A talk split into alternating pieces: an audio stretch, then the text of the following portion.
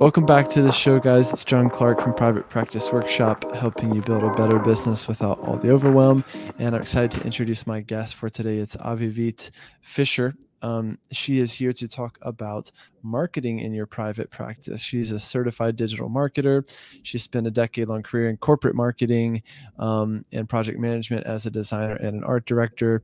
She has a master's in design management um, and helps therapists in private practice grow their business and um, really hone in their marketing. So I'm excited to hear more um, about uh, your background, kind of who you are and how you got here, and then we'll get into exploring uh, marketing today. So, um, yeah, uh, how, how how um how did you get here and what else should people know about you well uh, hi john thank you so much for having me first of yeah, all yeah my pleasure um, yeah i uh, work with therapists in private practice and I help them gain the business and marketing skills that they never learned in grad school. Um, and I do it through coaching and consulting. And I work with uh, therapists on uh, mainly on strategy, um, setting the strategy really. Um, I help them with brand strategy, with marketing strategy, really working with their business goals. Um, I work with therapists who just start their private practice and they need to attract new clients. And also, I work with uh, more seasoned practitioners who need to um, level up and figure out what's working what's not working with private practice and maybe um, expand to new location and basically grow.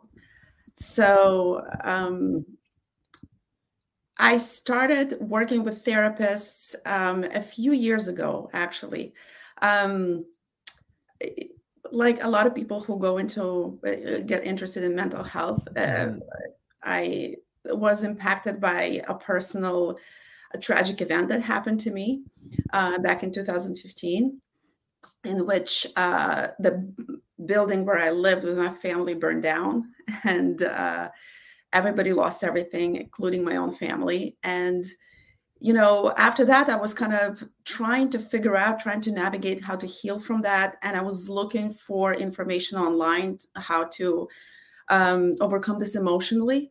And really, I couldn't really find anything helpful. I couldn't really find anything. I found a lot of things about insurance. I found a lot of things about yeah. you know, practical steps. Uh, but there was really no information from a mental health perspective and it took me about a year to find the right therapist. Um, you know i went through stages that i wasn't looking that i just sort of gave up but but then it took me a while. And um, as a marketer i saw a big gap between what people are looking for when they're looking for help and how therapists present themselves. So i really wanted to step in and try and uh, help close that gap uh, yeah. with therapists and let's talk through some of the the gaps that you that you originally saw or maybe that you see now in terms of therapists that struggle with their marketing. And then you know on the other side of things um, therapists that are doing really well what are they doing differently? Um, i see um, the, the successful therapists that i see um, and uh, when i talk about seeing successful therapists i'm talking about online mainly. Um, because most of the searches are done online for, for any provider mm-hmm. at this point. And I see that the therapists that do it really well, they have a really good marketing message and they have a mm-hmm. very defined uh, defined brand, right? So they know who they are, they know who they're trying to attract, and they know what they're saying to those people. And when I was looking for for a therapist, um, I didn't um, see anybody speaking to what I was going through. And maybe that is not a huge population of people who go through a house fire, but you know, uh, some people go through traumatic events, and there is there wasn't really somebody who was speaking to that. There was a lot of, you mm-hmm. know, people who wrote about their specialties, about um, uh, treating uh, people with trauma, but um, I didn't really know if if I experienced trauma or not. I, I don't self-diagnose, so mm-hmm.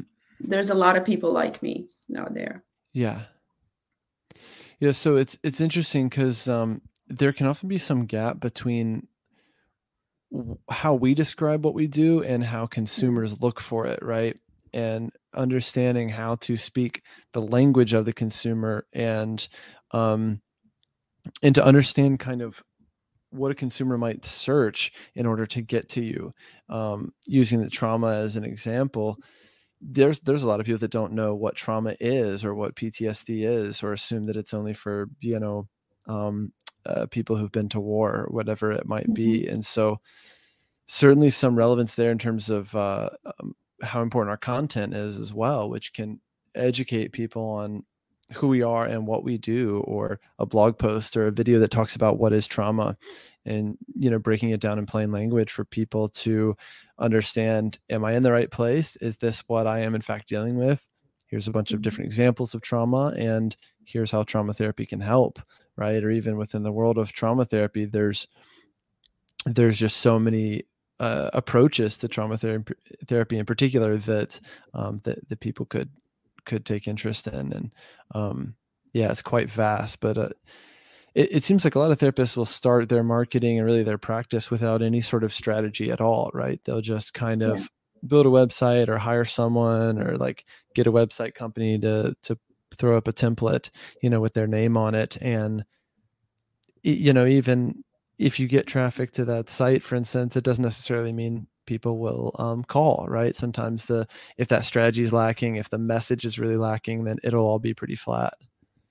Yeah for sure. And you know also a lot of times for a lot of therapists attracting the clients might not even be a problem but the, attracting the right kind of client that you want to work with the the clients that you know um, that fit the criteria of people that you want to work with and you want to help that that's yeah. the problem usually i I, yeah. I, think especially i i find it right now where oh, everybody's so busy uh, right i know my clients mm-hmm. are very busy you're probably very busy mm-hmm. and um, your colleagues and um, you know it can be very overwhelming um, receiving a lot of calls um, and a lot of requests for information from people who don't really fit that you know criteria of people that you really want to work with.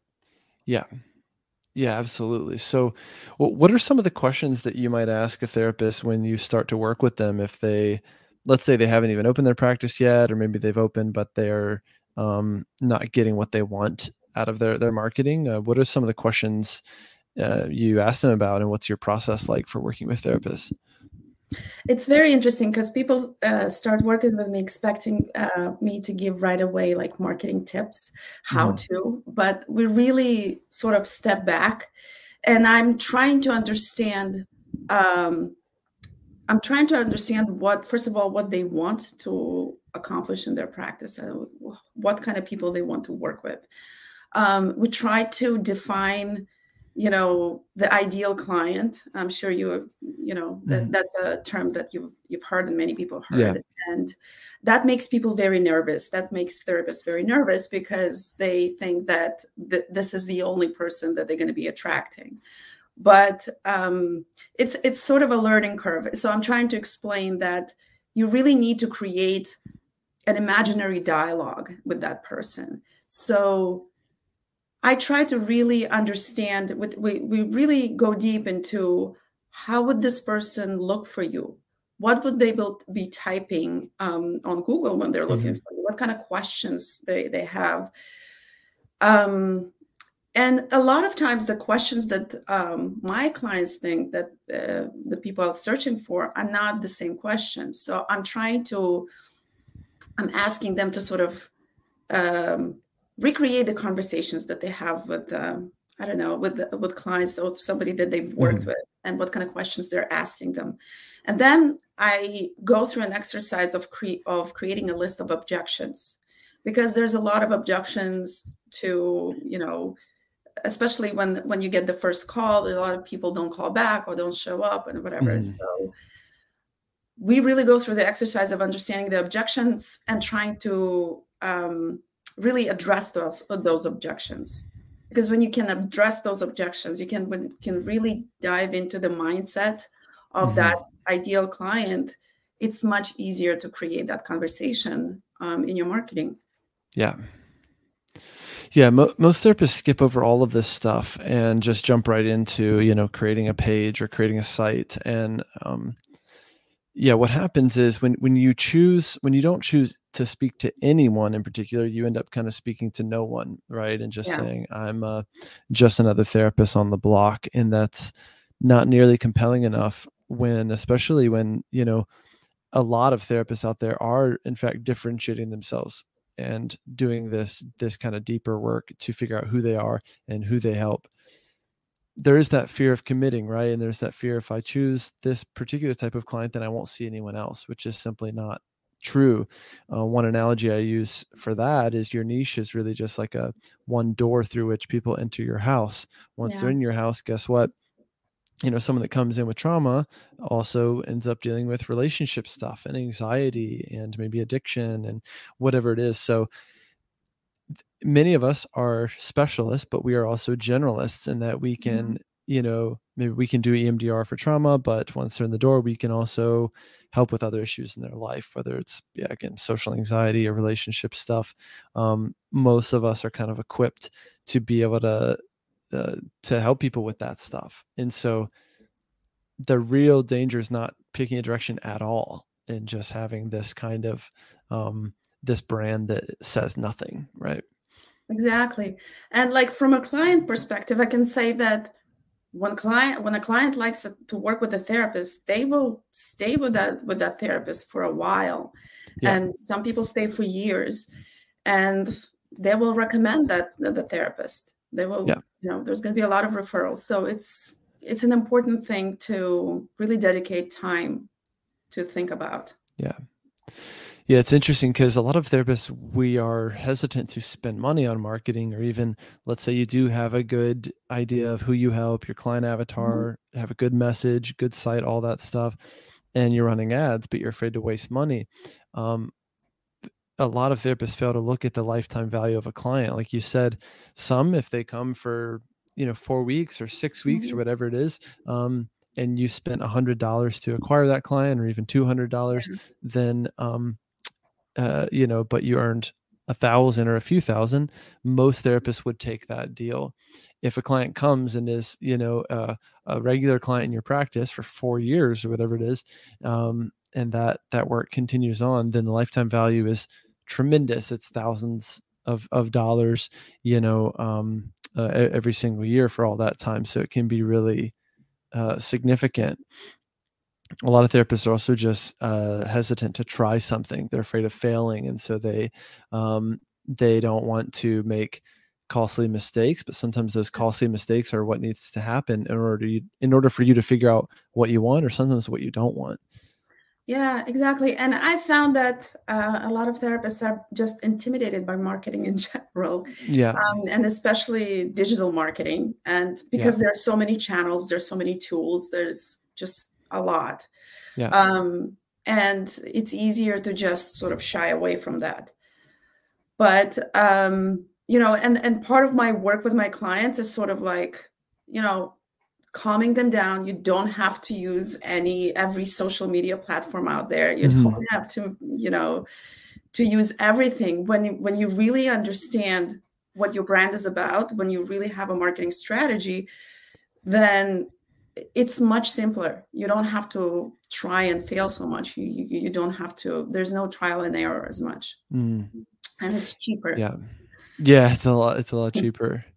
Yeah, I mean, a private practice is a, is among one of the the cheaper businesses to start, especially um, given that we don't require a lot of like physical goods or inventory or uh, opening, you know, a big restaurant and renting a space or furnishing it with, you know, cooking stuff. There's um, a lot of therapists are kind of bootstrapping it and saying uh, I, I, can only spend a little bit to get this business off the ground and um, i think that often gets in the way of being able to just try and experiment or pay for good help in getting your practice off the ground um, so yeah.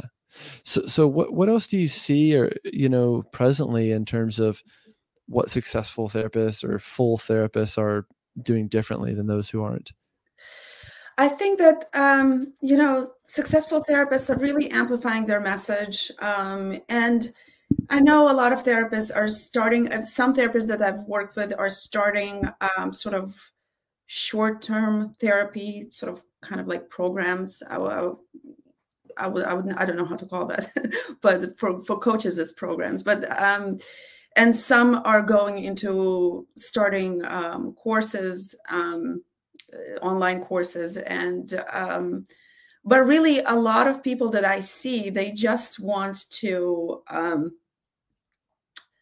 they just want to thrive in their practice and um, you know uh, have a profitable practice and just not be overworked and exhausted and not burn out in the process.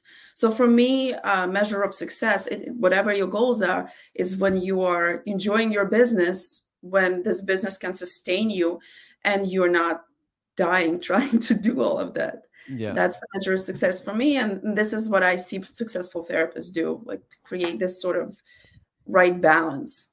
Yeah for themselves. Yeah, I'll make a quick um, you know plug here. If you guys are watching live on YouTube, now is the time to ask your questions um, in the chat. We like to do this live so that we can interact with you all. Um, very curious for for those here live. You know, what are you doing with your marketing? How well is it working? Um, uh, do you know who your ideal clients are? Uh, even into the nitty gritty of what platforms are you marketing on, etc. Um, and then yeah i even put in the chat if you're here live and you want a, a, quick review of your website you could drop your url in the chat and we could take a look and you know use that as a jumping off point for more conversations. Um, we do have a, a, question here from jacob who says what are the most frequent legal or ethical mistakes that therapists make? Um, i've got some thoughts about this. Uh, one thought that i have is you need to to look at what your board says so a lot of this has to do with the state that you're in i would say honestly uh, pretty much everything uh, and from this question has to do with the state that you're in and what your board says your licensing board says. I think a big uh, part of uh, a big part of marketing and your website is and doing it ethically is we can't make big promises right? We can't guarantee results in therapy that's a, a, you know one of the biggest things that i think a lot of boards would agree on or might have particular language around is that we can't say oh we promise you'll be cured of your anxiety in six sessions or less or your money back or whatever it is. Um, we have to be y- you know the same way in your informed consent when you tell clients that therapy result results are not guaranteed. Therapy can be quite difficult.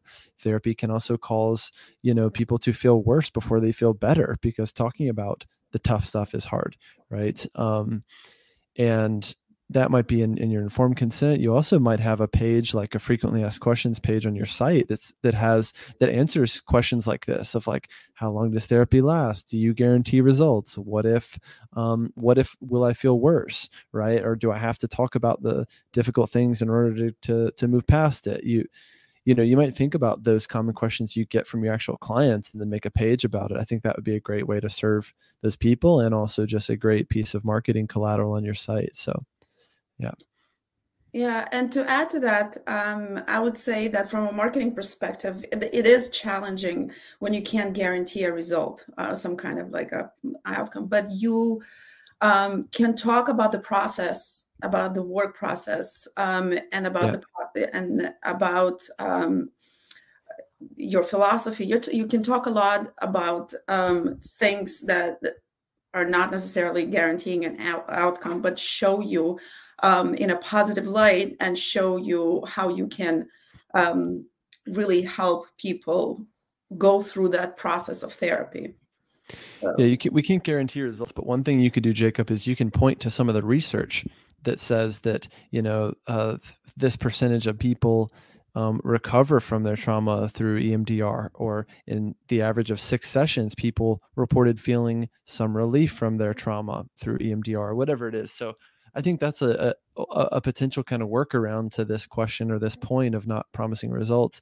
Is we could point to some of the research and say, here's here's what the academic research says in terms of how effective this stuff is on average and you could even link to those articles or summarize those articles. So i think that'd be an, another interesting way to to build trust right? Because trust is everything in marketing right? And um, people are looking to see are you trustworthy? Can you actually help me? Um, uh, is this going to be a good investment of my time and energy um, and my money? Uh, perhaps most importantly for some. And we want to do everything we can to demonstrate on our websites that yes, the answer is yes to all those things. Um, yeah. Another question here. This is this is um, starting to pick up here. So we have uh, Stefani says, or Stephanie says, um, I've been told I need to rework my website to give my niche my niches their own specific pages. I'm wondering if I should hire someone to help me write copy or if it's doable on my own. Kind of two questions here, and uh, Avivit, maybe if you want to, you know, you know, chime in here. The first one is kind of, do I need different pages for the different niches on my site? Which this this question can be interpreted as like i have different niches like emdr and couples therapy versus i i'm one practice that does different services. That's kind of one question i mean i think it's common to have different pages on the website for different niches because you a lot of times you you serve more than one type of population but um when it comes to hiring somebody to help writing a copy I would say that it's almost always better to hire somebody. If you um, are not in the position to hire somebody, then maybe um, to work with somebody who can direct you. Um, I do a lot of um, work with my clients in which I really we, we sort of construct their copy for their website for particular pages. Because what I found with therapists is um, you guys love writing and you do a lot of probably um, writing in grad school and in school in general. And a lot of it um, is peppered with jargon words and it's it it's um, it reads very like a school paper a lot of times. And to write effectively for a website you need to have this marketing perspective you need to, to write to the person who's reading it and um, it's always I think best to have somebody else to either proofread or guide you if you cannot hire somebody. But if you have the ability to hire somebody to write, write your copy, I would always recommend that. Yeah, I think that's good advice. Um, Stephanie, one thing I would say about creating the marketing message or the copy is, uh, and we have lots of content about this on this channel in terms of how to write copy. Um, keep it to what I call third grade language, no greater than third grade language. So um, the the brain wants to expend as little amount little energy as possible to comprehend what you do. People don't like feeling confused and overwhelmed, so you don't want to confuse and overwhelm them in their practice. In, in your practice, also, guess what? People are already overwhelmed. Um, that's part of why they're seeking your help so third grade language and if you have a third grader nearby even better try to explain to them what you do in very basic language um, and uh, yeah, non-clinical language. You can also think about, um, you know, we call this the marketing uh, sandwich, uh, the before, during, and after of helping someone. So let's say you do EMDR for trauma, make a bullet point list of what their life is like before EMDR, and think of an actual client that you've helped. So, a bullet point list of all the pain points, the internal pain points, what they think about this, the thoughts they have about and during their trauma, the external, how it affects their life, um, they're so anxious they can't go to work or they're avoiding certain places the kind of philosophical problems uh, what does this mean about my life? Am i always going to be stuck with this trauma and then that's where you insert kind of how you help and that emdr can help and you can help so you position yourself in the middle and then you make kind of a complementary um, list at the end of how their life could be different as a result of your help. So once they've kind of worked through their trauma, how could life be different? They're feeling calm again. They're having, uh, finding their confidence again. They're going out. They're getting back to work again and not having this flooding of emotion. Maybe they're more connected to the people they love because their trauma is is in a better place. You get the picture. So again, the sandwich is before, during, and after um or, or before yeah before and then kind of how you help and then after that's just a quick and dirty way to think about your copy that's a that's a good way yeah um next question from eric eric says i'm a first year student at western seminary working on my ma in counseling question is um, how does an aspiring therapist choose an area and then he says or areas of specialization do you want to answer that or go for it you can if you want to jump in you can and we can tackle I, it together. I think that it's it comes with the experience. Like I mean, you have to experience uh, working with different people. I guess that's my that's my take on it. I already work with people who who have had experience working either in an agency or on their own, um, and they sort of have an idea what they enjoy. Um, it comes to what you love doing, what made you go into therapy in the first place, and what you're passionate about. Yeah, that's great. I think um, I, I, think that's good advice, Eric. Um, you don't know what you don't know yet. From a brand perspective, if I were you, I would try to create a brand, everything from the name of the business to the URL that is flexible enough for you to pivot. If you don't know mm-hmm. what you don't know yet, you don't know what you want to focus on yet. So, for some therapists, um, in your case, Eric, this might be a kind of what I would call a personal brand. It would be ericfordmft.com or eric ericfordtherapy.com and then you can kind of shape that brand into whatever the current focus is. The other way to look at that though is that you may eventually outgrow that brand. It's going to be hard to hire other clinicians under that brand. And so for that reason i generally recommend that you um, do kind of a generic brand. If you're going to spend years and years building a brand and a site and doing seo and getting traffic and all that, you might as well build something that you can sell. I made this mistake the first time, my first practice in 2013 when I made johnclarktherapy.com. Um, that was that business, that brand was worth absolutely zero dollars to anyone not named John Clark. uh, and then I, I didn't make that mistake the second time when I um, built my second practice in Charlotte and was able to sell that practice eventually and sell that um, that brand and everything that went with it. So for that reason, I, I generally recommend uh, what I call a generic brand or just some a brand name that's not your name. Um, yeah.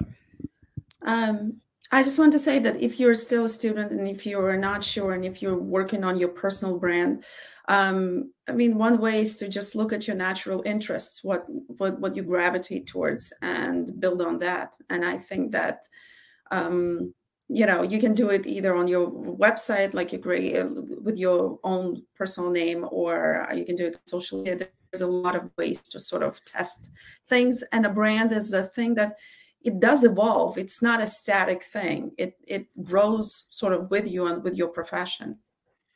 Yeah if you let's say you have some idea names for like a generic brand name and you're not sure which one is the best you can take those put them into a google survey and then send it to um, uh, maybe people that are not therapists, you know, uh, friends and family or people that are like your ideal client that could vote on the business name. And at that point, you just pick something and you keep moving forward.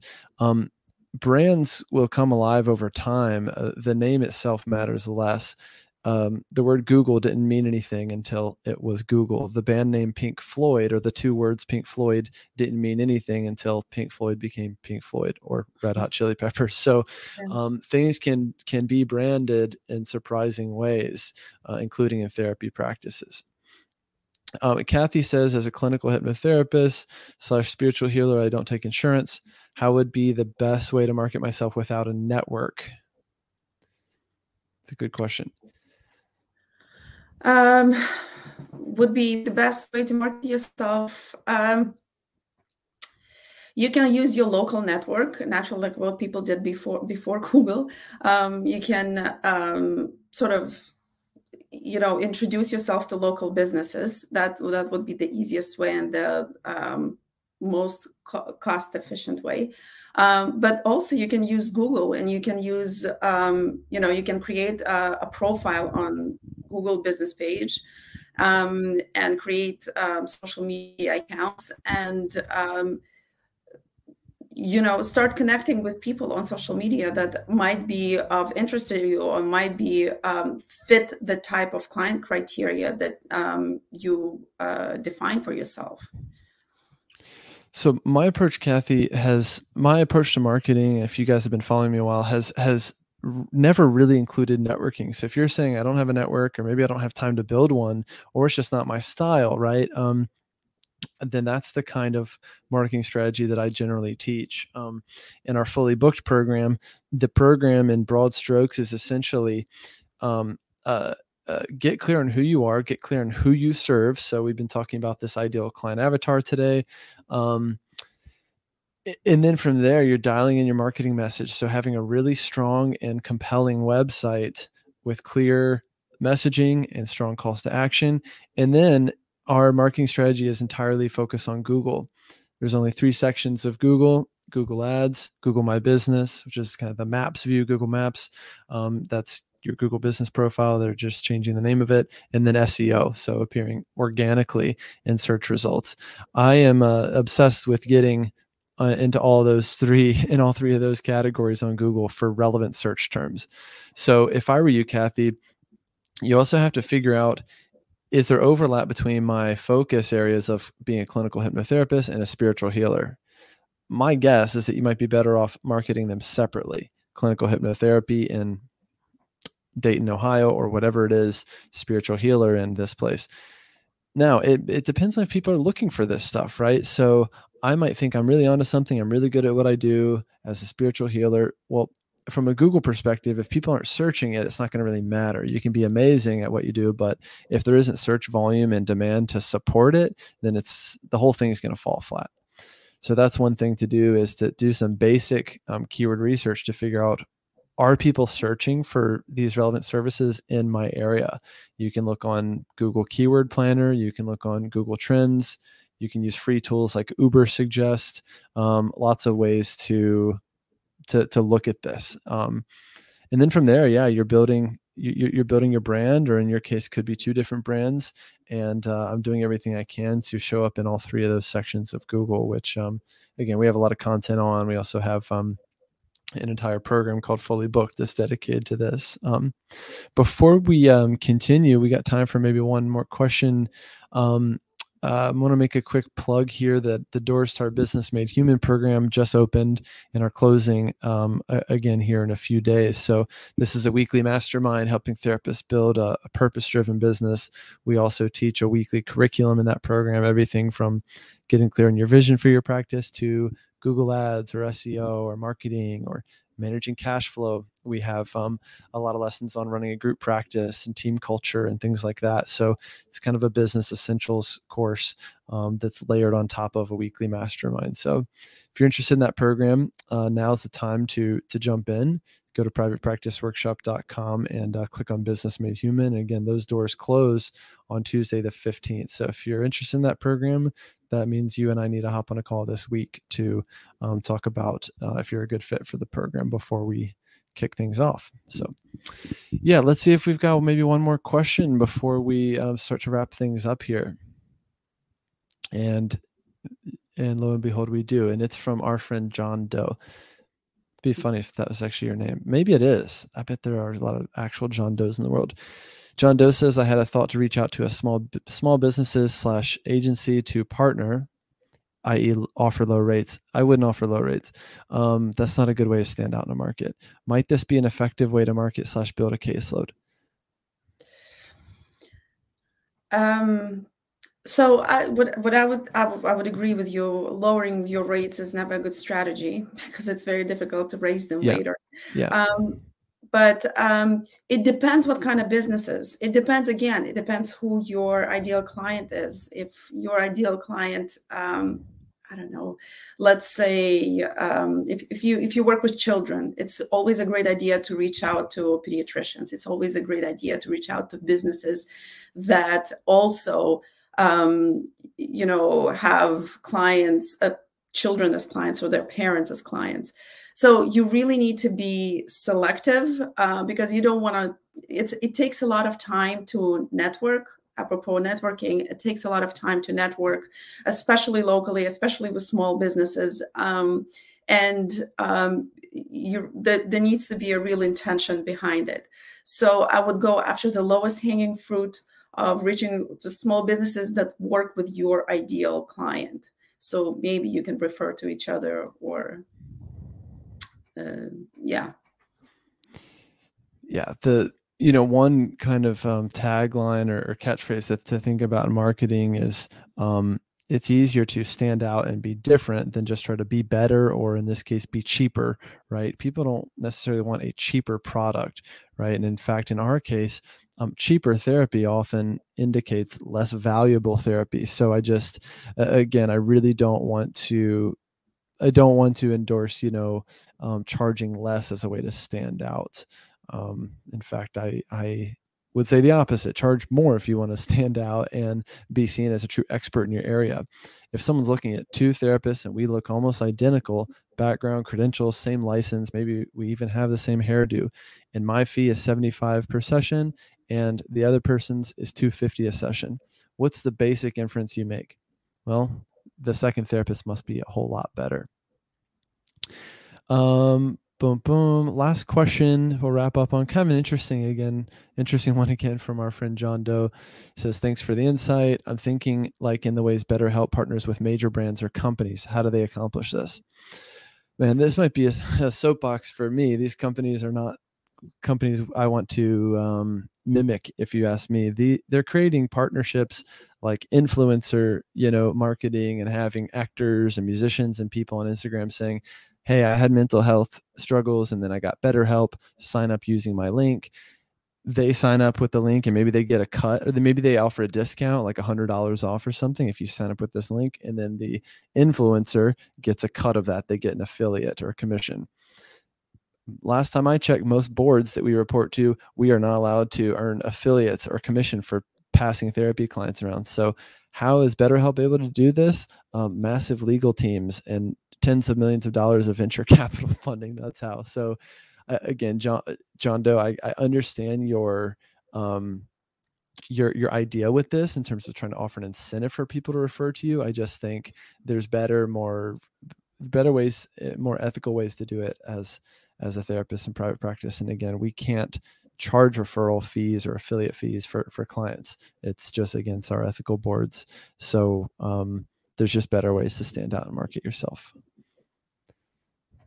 Yeah, and I would add to that, if if anything, um, really focusing on your brand, focusing on what differentiates you and your uh, and your practice from your competitors, uh, would be the better use of your time, and really developing a marketing message around that, and um, you know, reaching out to um, you know other maybe medical providers, maybe other businesses, um, with that message and showing them you know but that referring to you would really benefit their clients would be a better use of your time in my opinion yeah there we go that's well said um uh, I'll make one more plug here again, guys. Our, our Business Made Human program is open now. It's going to be closing very soon.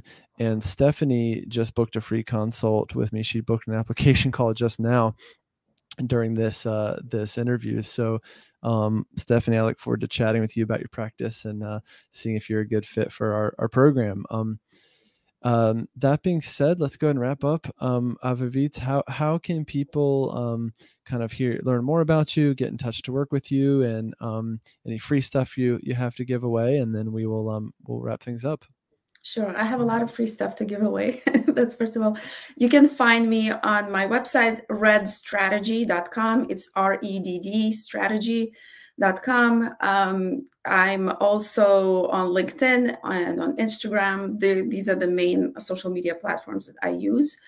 And on my website, you can find um, free resources, free marketing resources that you can download. Um, there's quite a few of them um, as well as um, there's a newsletter that comes out every week, a weekly newsletter that I'm sending, which uh, has mental health um, industry and business trends. Um, and it's sort of news. Uh, um, I would say, um, sort of like a compilation of different news throughout the week that has to do with mental health, and that can that gives my insight and of how to use those those news and those um, trends to really help your private practice grow.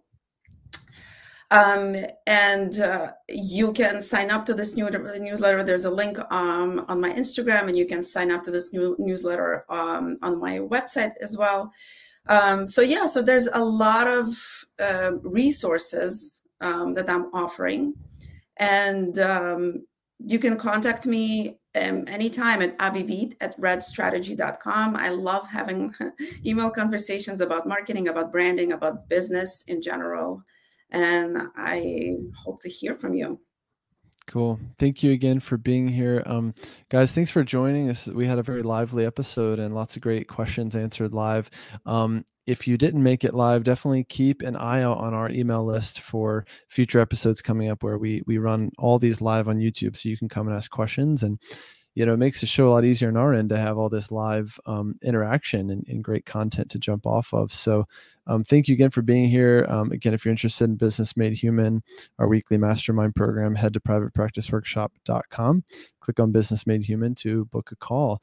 Otherwise, rate, review, subscribe wherever you're listening or watching. And I look forward to seeing you guys in the next one. Thanks again, and uh, see you soon. Cheers.